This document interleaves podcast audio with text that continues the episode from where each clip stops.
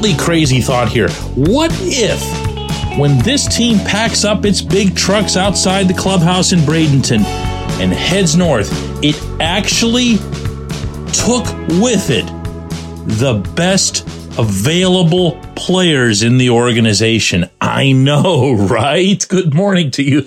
Good Friday morning. I'm Dejan Kovacevic of DK Pittsburgh Sports. This is Daily Shot of Pirates. It comes your way bright and early every weekday. If you're into football and or hockey, I also offer daily shots of Steelers and Penguins where you found this.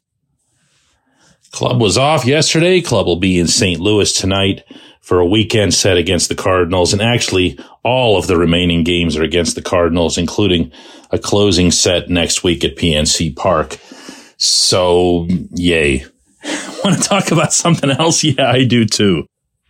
Let's already look ahead to next spring training and let's envision that let's just pick a couple of guys. Let's just say Endy Rodriguez, who's been the biggest by a mile, by an unfortunate mile, pleasant surprise in the minors this year. And let's take Luis Ortiz, who's with the team now, but you know, and I know he's not going to make the team out of spring training next year because that's just not how they do business. Emphasizing the word business. For anyone who doesn't know how this stuff works, if you hold a player out of his rookie season for a couple months and change, you keep them from attaining a certain special arbitration status that allows them to get paid more earlier in their career. In the third year of their big league career, to be specific. It's a money saving move. And in the Pirates case, it's a money saving move amid nothing but money saving happening all around them. If you're saving the money for the purposes of competitive baseball at some point, what exactly is that point? And might it be, you know, now, as in 2023? This is the question that I want to ask just as it relates to these two terrific young players. Now, I can't know in Rodriguez's case that he's ready for the majors. I just can't. You, you can't predict stuff when it comes to kids who haven't been in the majors. But I do know that in 125 games this past season, spanning Greensboro, Altoona, and Indianapolis. All Endy did was hit a combined 323 with 25 homers, 95 RBIs, 39 doubles, and a 997 OPS, and he struck out less than 20% of the time. And all of these figures held all the way through, including Indianapolis right now, where he was utterly dominant at the plate. He also was very good behind the plate. An American League scout told me on the recent trip to Milwaukee that Rodriguez jumped out at him not only because of the bat, which everyone can see, but the way he embraced whatever position he was told to play, and he was bumped around a bit. But once he went behind the plate, this is according to the scout, he really seemed to solidify at the plate. He knew he had a home. He could see himself making it to Pittsburgh, blah, blah, blah. And everything just, I can't say it took off because it took off way back in March. He just kept performing at every level. This kid probably should be in Pittsburgh. Ortiz definitely should be in Pittsburgh, but they won't be. This portion of Daily Shot of Pirates is brought to you by our friends at North Shore Tavern that's directly across Federal Street from PNC Park. It's home of Steak on a Stone, an eating experience, underscoring the word experience. The steak is brought to you partially cooked on an 800 degree stone and you do the rest. It's a ton of fun. It's a great meal and it's a baseball atmosphere like no other in Pittsburgh. North Shore Tavern, right across Federal Street from PNC Park. I'll acknowledge a little bit of bias here. I will. I, have I've dealt with both of them, with Rodriguez and Ortiz, and, and they're both they're, they're very very different. Okay, I don't mean to lump them together, uh, personality wise. Ortiz, I can summarize and safely as being just an intense competitor, and you can see that even in the way he carries himself off the field. Endy, I'm not going to do him justice. Instead, I'm going to play for you this 45 second clip of an extensive interview that I did with him in Bradenton this past March, where I saw that he had these beautiful, shiny, uh, hand monogrammed bats. And I asked him to describe for me these beautiful, beautiful bats. These are Endy Rodriguez's new bats. Look at these things. They're beautiful, man. Beautiful bats. What do you say? What do you say? Beautiful. Look at that. That bag got It's too much Homer. It's shiny. Yeah. Look at that. you say too much Homer. Too much Homer. That's actually very good. Yeah. Endy Rodriguez, what kind of season are you This looking forward to, huh? What? Huh? How's your season? How's your season going to go this year? I hope good. Huh? I hope good. Well, I'm good. working hard for big good this year. Well, everybody's hopes this year are very ah, high for you. I hope more than the, the other person. Huh? I, I hope more than the other person. Yeah, you know. I want to play in Paradise. Yeah, in Yeah. Pittsburgh. Yeah, in Pittsburgh. This year, maybe this year or the other. It's going to be uh-huh. hard this year. Yeah. No, no hard. No? Never. Too much Homer, the young man said, if it wasn't real clear in the audio. He looked at his bats and he said, too much Homer. This is fantastic. This kid oozes confidence. Did you hear what he said at the end when I kind of downplayed that he could be playing in Pittsburgh? He said, "It- it- not too hard, never too hard. For you to want to delay for financial reasons this young man's arrival in Pittsburgh for even these aren't even good financial reasons. This is minimal stuff.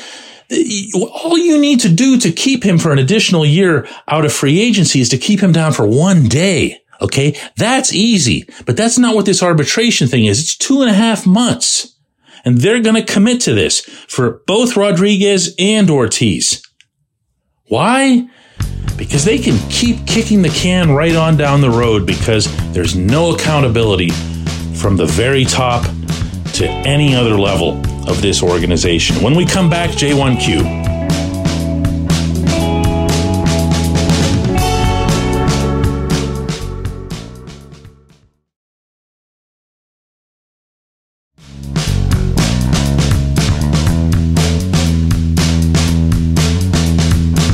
Today's J1Q comes from Goose, who asks DK, you in the past have mentioned former Braves GM John Schuerholz and his line about how the most important talent that you have to evaluate is your own. How would you assess Ben Cherington's performance in this regard? Do you think he really has a plan on how he evaluates player performance in the system? I found his process this year to be confounding to say the least. Ji Hwan Bae being a prime example. You know, Goose, I'm not sure that he or anyone else misjudged Bae's talent. It's it's a pretty surface talent. He's a consistent, productive hitter, and he's got the speed and the the wherewithal to steal bases, and he's got some flexibility in the field. One would think that in a year where he's doing that very consistently, and I mean very consistently, at the AAA level, he would have gotten a chance earlier. One would doubly think that with Bae being eligible for the Rule 5 draft this winter, they would have wanted to see a lot more of him than just a couple of weeks of mop up in September. But they didn't. Does that mean that they misjudged his talent or whatever? I, I don't know. The reason that this question's hard to answer, it's going to sound like I'm ducking it on you, and I, I would hope that you know me better to think that, but one never knows. There's, he hasn't made the moves yet that would involve these types of judgment mistakes. And what I mean by that, of course, is once you reach the point where you are trading younger players or even prospects. The Pirates haven't done that yet. Really, think about it in the three years that Cherington's been here. When you start making those mistakes is when you start All right. I mean, I can cite the lowest hanging fruit here of sending Tyler Glasnow, now Shane Baz, and Austin Meadows to the Rays for Chris Archer. But there are a lot of examples with the previous administration. I, I think the the ugliest of them by a mile actually wasn't even that one. I, I still think it was Jose Bautista for a third string catcher that they'd cut four months later in Robinzon Diaz. Uh, that, wow, that's misjudging a guy right under your own eyeballs. And you know how you know that? Because Jose was still on the team whenever Andy LaRoche came along. And Jose, and I remember Jose told me this, he saw Andy coming and he said, that's it. They don't want me here. They don't believe in me. And he was completely right. They had no faith in him. They didn't think he was going to amount to anything. And then years later, a certain member of the front office who was mad at me for criticizing them over this trade. Imagine that, right? Said, did you really think that if we knew we had Babe Ruth, that we would have traded him? And I'm thinking, no, but shouldn't you have known that he was at least capable of dropping 50 bombs at some point or other in his career? Did you not see that? And did you not notice that Andy LaRoche was playing at high altitude and was never really a power hitter? He had warning track power at best through the majors, but he was playing at altitude. So all those balls sailed over the fence and people told you this at the time and it was written about in baseball America. But nah, you see, I could do this all day with the previous administration, but I can't do it with this one, Goose. I just can't. They haven't made these types of moves. You might see that at some point sooner than most would expect because let's just say, for example, the second base position has right now, I mean, you have to give Rodolfo Castro a look there. I don't know that you have to anoint him starter going in the next season, but he's got to be the default guy.